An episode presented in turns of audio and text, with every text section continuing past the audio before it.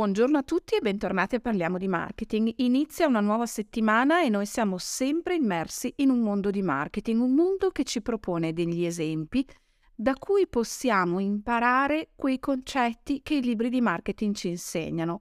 E oggi in particolare volevo proporvi un esempio che viene dal mondo della politica, con un disclaimer molto grande. Qui non si parla di politica, qui si parla di marketing ma il mondo della politica fornisce esempi interessanti su cui vorrei riflettere insieme a voi. Nell'ultima settimana in Italia si è assistito alla vittoria di Ellie Schlein alla segreteria del Partito Democratico. Eh, anche i giornali americani hanno notato la sua ascesa ed è un tema interessante che vorrei condividere con voi.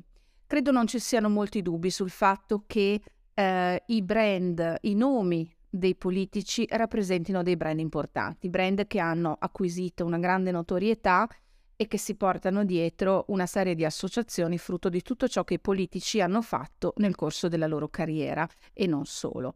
Uh, sicuramente quello di Alice Line è un brand nuovo che è arrivato sulla scena politica, magari non nuovissimo per il mondo emiliano, più nuovo per il resto d'Italia, ma certamente un brand che ha eh, una notorietà in fase di ascesa in questi giorni.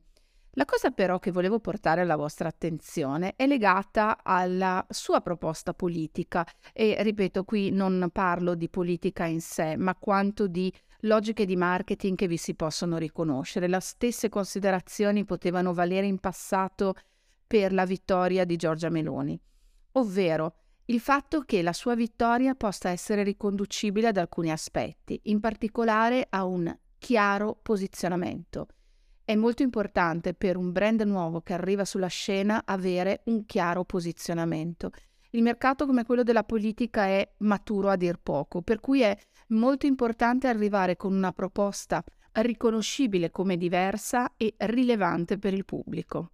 Occorre mh, abbandonare la logica del ma anche, ovvero quelle proposte che sono qualcosa ma anche qualcos'altro eh, una, ma anche che rischia di annacquare il valore stesso della proposta cercando di inseguire una massa che però in un mercato maturo ha bisogno di un valore riconoscibile e questo valore riconoscibile deve essere rilevante per le persone.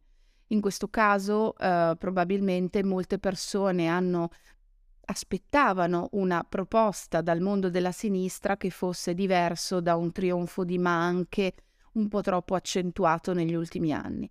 E quindi la sua proposta nuova e rilevante ha portato alle urne di nuovo molte persone che lo avevano abbandonato nel tempo e deciso di scegliere una nuova segreteria, una nuova linea. Lo stesso è accaduto in passato per Giorgia Meloni, caratterizzando la sua vittoria con una chiara proposta di posizionamento, abbandonando le logiche del ma anche, che ci deve ricordare come il posizionamento deve essere coraggiosamente netto, ovvero dobbiamo riconoscere come nel scegliere il nostro posizionamento non si può piacere a tutti.